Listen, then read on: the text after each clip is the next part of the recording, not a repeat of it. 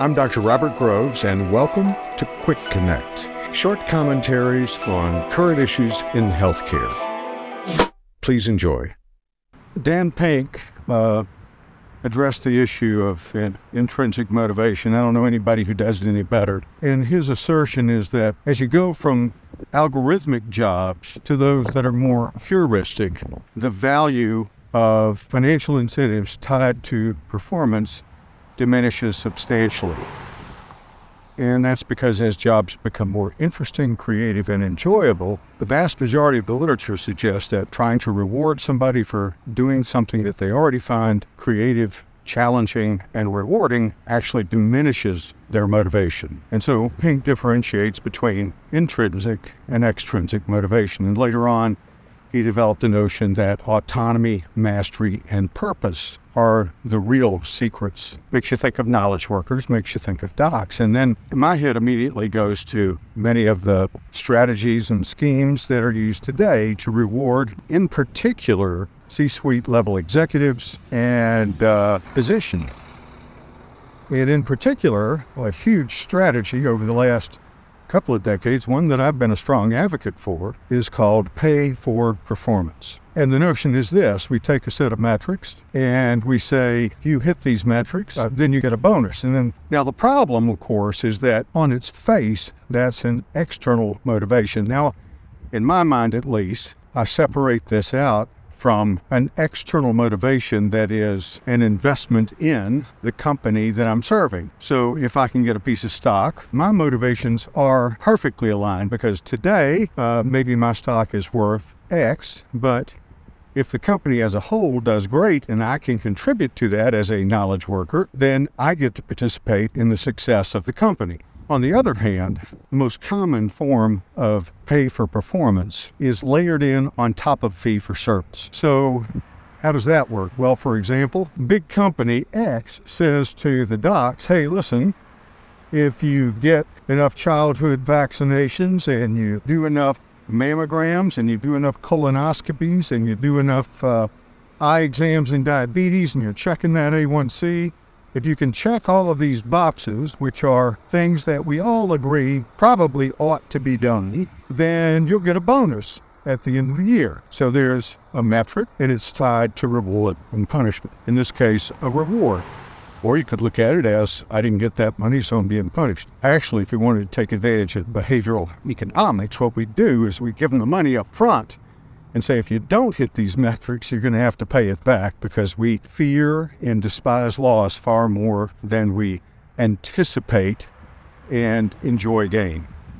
The issue that Dan Pink talks about, and I think it lays out a pretty convincing case for in his book Drive. His issue is motivation, and he goes through motivation 1.0, which is lack of an organizing system, and then I think he calls 2.0 Taylorism. So Frederick Taylor, the uh, industrial engineering whiz that came up with scientific management. And what he did was most of the jobs in the U.S. at that time were the algorithmic type.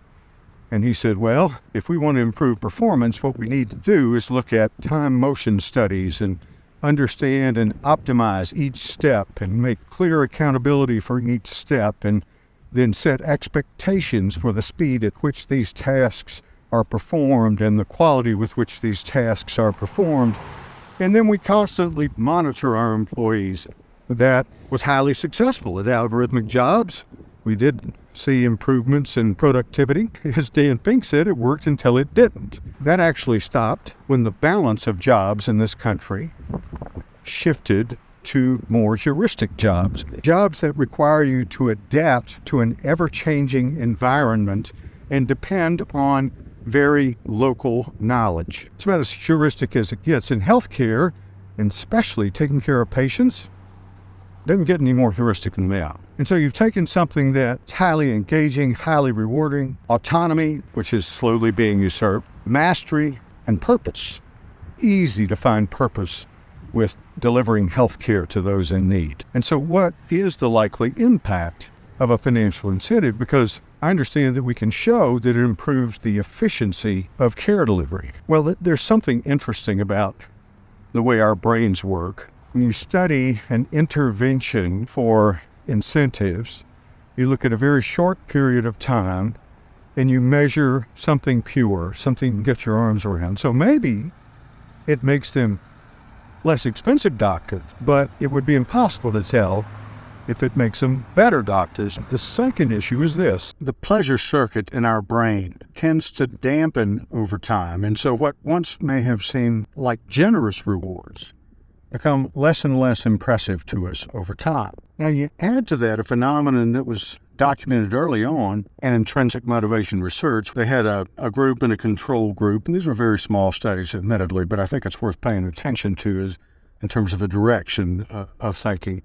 And uh, they had a fun task with a puzzle that they were doing. And uh, the first group on day one, they both came in, nobody got rewarded, and they just played with the puzzle and they timed that. Then on day two, or Group A got rewarded for completing the puzzle, Group B did not. And Group A outperformed Group B in this comparison. Then on a third visit, they were told, look, we only had enough to fund uh, the second part of the study, for the third part of the study, both groups will be doing this without pay. And what they found was that the group that had been paid and then withdrawn did worse than the group that had never had any pay in the first place or performance. Now, perhaps that doesn't bode well for the transition from where we are to where we need to get to. But I think it does teach us that looking at immediate performance does not tell us anything about long term performance we don't know from directly measuring certain plans that have already been implemented. But what we know from the behavioral health literature is that we ought to be very concerned and we ought to consider the possibility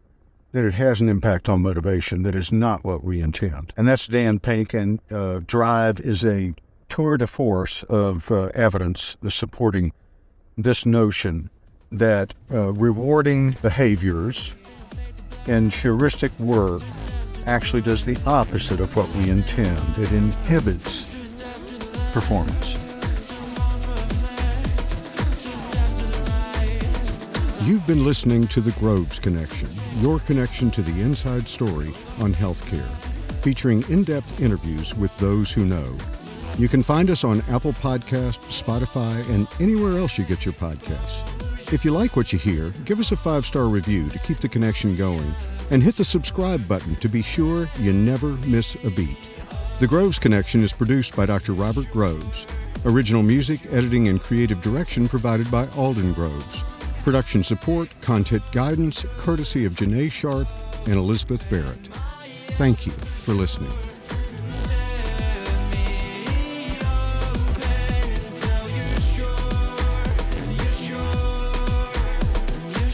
The professional ideas and opinions expressed in this podcast are mine and do not reflect those of any current or past employers. Thank you so much for listening, and we hope you'll join us next time on the Groves Connection.